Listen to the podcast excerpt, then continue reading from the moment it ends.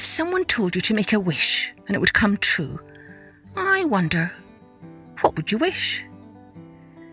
Hello, everyone. I'm Kathleen Pelley. Welcome to Journey with Story.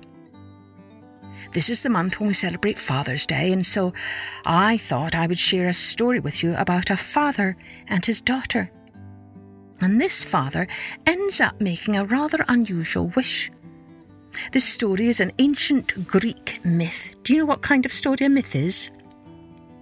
Yes, that's right. It's a story from long, long, long ago times, which many people believe to be true, but no one can actually prove it. So, in this myth, the king wishes for gold, but he makes this wish in a very unusual way, as you will hear.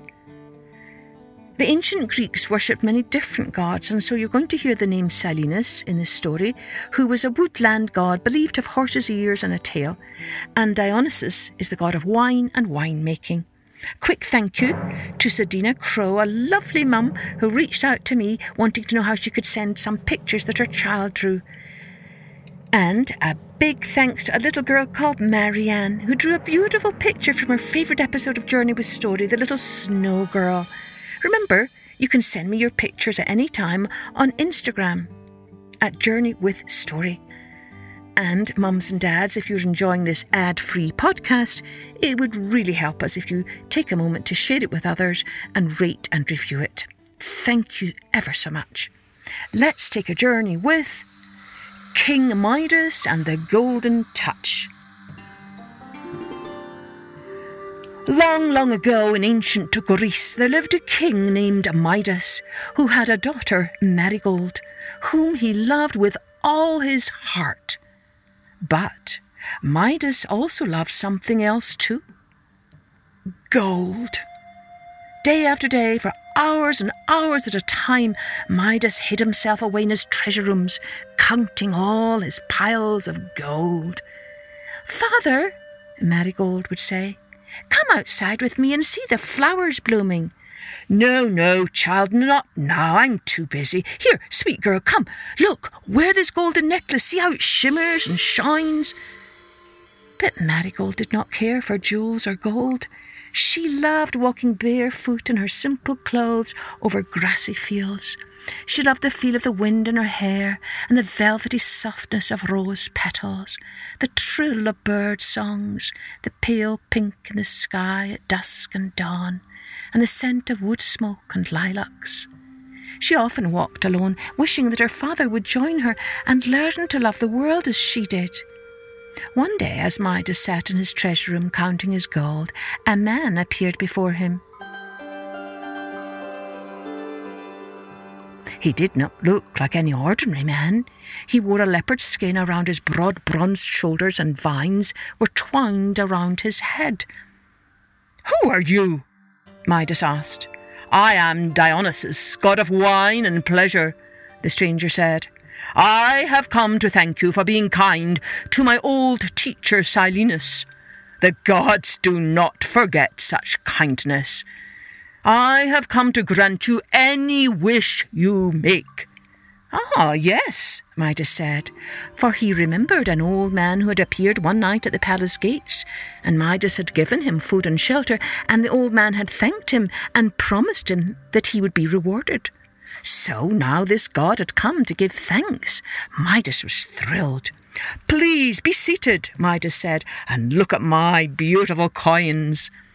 Dionysus smiled weakly. I prefer the way grapes glow when the sun shines down on them. Midas laughed. Ha! Grapes look best served on a golden platter, he said. My only wish is for gold.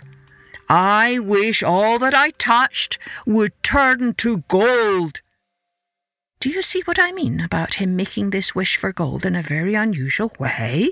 I wonder why he didn't just ask for more gold. Keep listening, boys and girls, and think about that. Your wish is granted, Dionysus said with a frown on his face, and he disappeared as quickly as he'd appeared. Just then Midas heard the bell calling him to eat.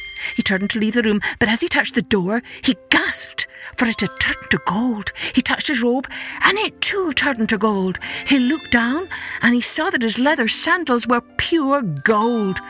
He walked through the hallways, touching everything he passed. The columns turned to gold, as did the floor beneath his feet, and by the time he reached the table, he was brimming with excitement. Marigold! he cried. I am the happiest man in the world! But, father, Marigold said, your robe is stiff. Solid gold, Midas cried. The gods have granted me the golden touch. Look at your chair, father, Marigold cried. Sure enough, it was gold, and his napkin turned to gold with his touch. We are the luckiest people in all the world, he said, reaching for a piece of bread. But, to his horror, the bread had turned to gold. no! he cried. This was terrible indeed. He could not eat anything, for everything he touched turned to gold. Staring down at his golden plate, he wondered what to do. Oh, father, you will starve, Marigold cried, and she ran to his side to comfort him. No, no, Midas shouted, but before he could stop her, Marigold had thrown her arms around her beloved father, and now his precious daughter was hard and cold, a golden statue no longer a child.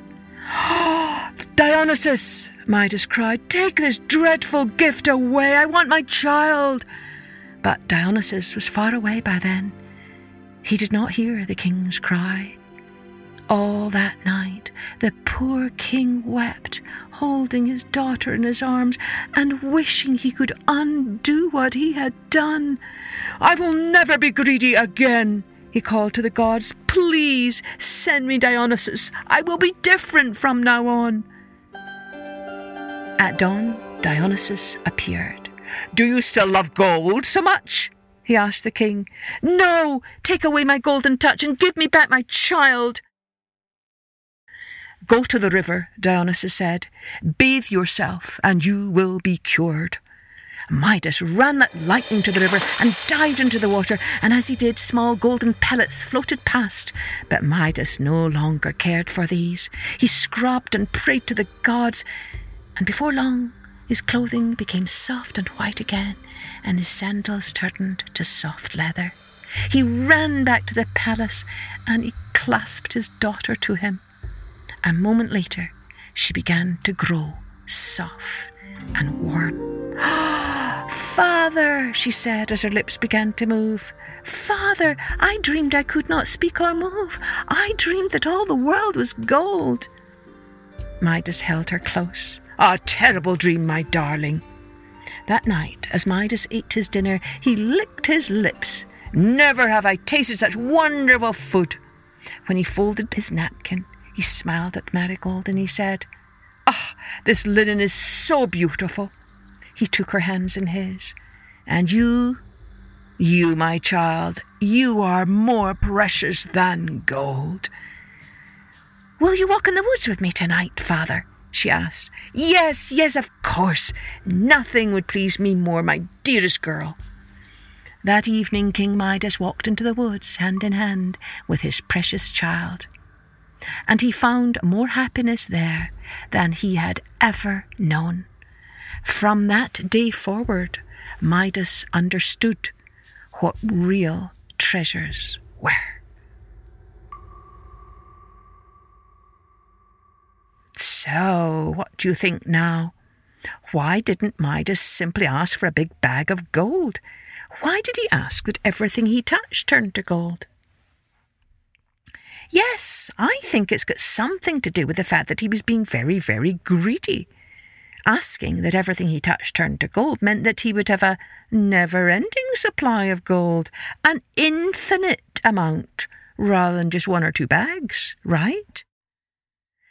Well, this is such a famous story, such a famous myth, that we even use the phrase the Midas touch or the golden touch in our conversations. For example, if you say of someone, oh, he has the Midas touch, you mean that he has a lot of good fortune in his life because everything he touches seems to bring him luck. Well, what do you think the story souvenir is? What's the truth that will linger with you in your heart? Maybe it's something like be careful what you wish for, or remember to cherish what is most precious to you right here every day. Our family. That's always much more precious than gold. Happy Father's Day. Cheerio then. Join me next time for Journey with Story.